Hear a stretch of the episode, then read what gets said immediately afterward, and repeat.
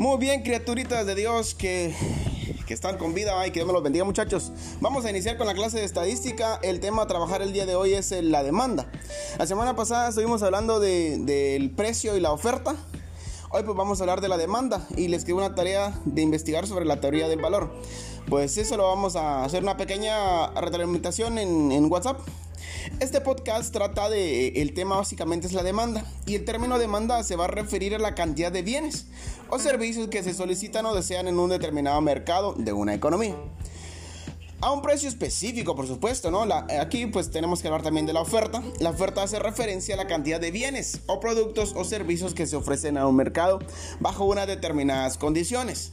Demanda del producto, por ejemplo, usted tiene un negocio y tiene demanda de super cola, por ejemplo. Tiene, la demanda significa que la gente le está solicitando a usted o al día están vendiendo demasiados jumbos. Entonces usted tiene una demanda. ¿Y qué se hace cuando se tiene una demanda? No vaya a confundir el término con una demanda legal. Aquí no estamos en un curso de leyes o de derecho, aquí estamos en la clase de economía. Son cosas que usted tiene que aprender. Hay términos o hay palabras que tienen una definición totalmente diferente aunque pues escriban y se pronuncien igual, por ejemplo, demanda, ¿no? Si nos vamos a términos legales, demanda es ir a un juzgado y poner una denuncia contra alguien. O irlo a demandar, no a solicitarle algo.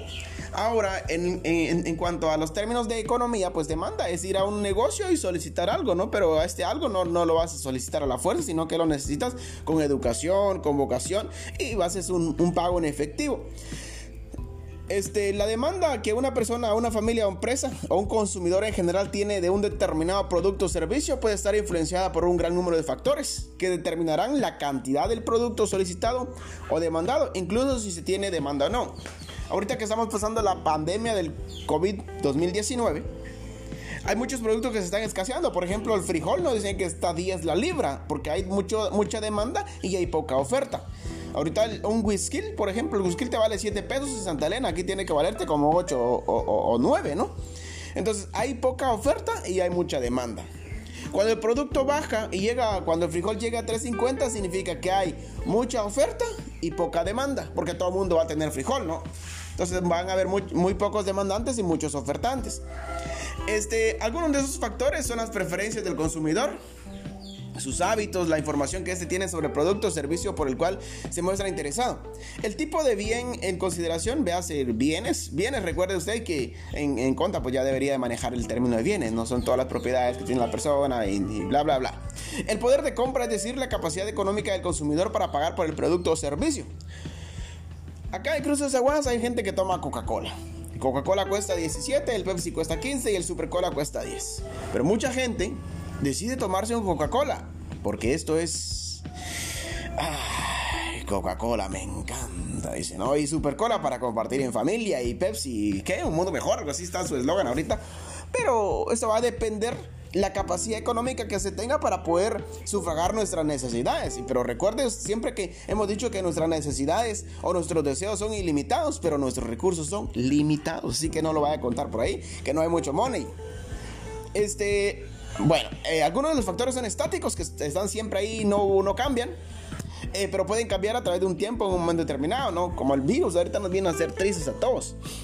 Este, el análisis económico se tiene que simplificar a un panorama manteniendo los niveles constantes de todos los factores, eh, con excepción del precio, ¿no?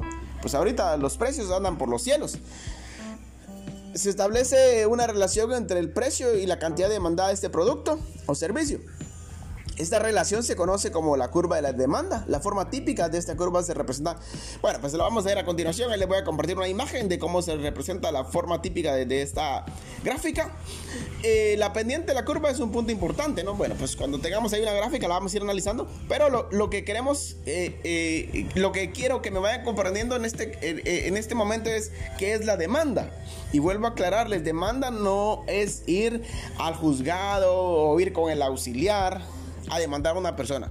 Eso sí es demanda, pero en términos jurídicos, en términos legales. Tal vez lleva un curso de leyes o un curso de derecho. Pues ahí pueden hablar de ese término. Pero acá en economía nosotros vamos a hablar de la demanda de solicitarle a una persona, a una familia, a una empresa, a un tendero, un producto. Y obviamente no vamos a ir por... Este producto tiene que tener un costo. Bueno, este, estamos ahí. La demanda es solicitar un producto a una familia, a una empresa, a una persona.